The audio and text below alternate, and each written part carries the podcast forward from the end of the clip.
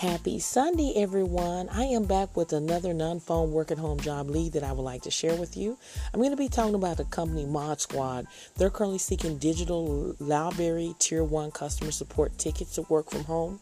This is a 1099 job, meaning that you can set your own hours. You can work when you want to work. So if you're looking for a flexible non phone work at home job lead, here you go. And they want you to work 20 hours per week and according to Glassdoor, the pay is between 15 and $25 an hour, depending on your experience.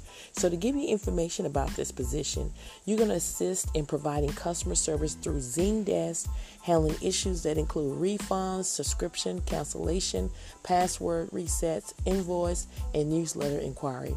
This is an email te- ticket only project with flexible schedule and expanding hours. So, um, this is a great opportunity. It doesn't require a lot of experience. They do offer paid orientation, competitive hourly rate. You'll be working from home, flexible self scheduling, and you will work with some of the coolest clients around the world, like the NFL, Vimeo, and Topps.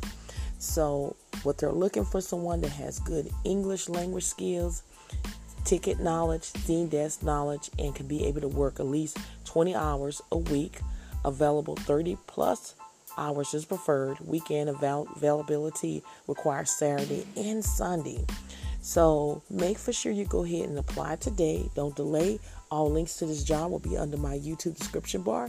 And speaking about my YouTube channel, if you would like to receive more non phone work at home job leads that are going out every single day at 7 a.m. Central Standard Time, make for sure you subscribe to my channel and don't forget to click on the bell so you can turn on all notifications so when I upload a new video, that will notify you to, to give you plenty of time to go ahead and apply for these positions before they're, they're no longer available.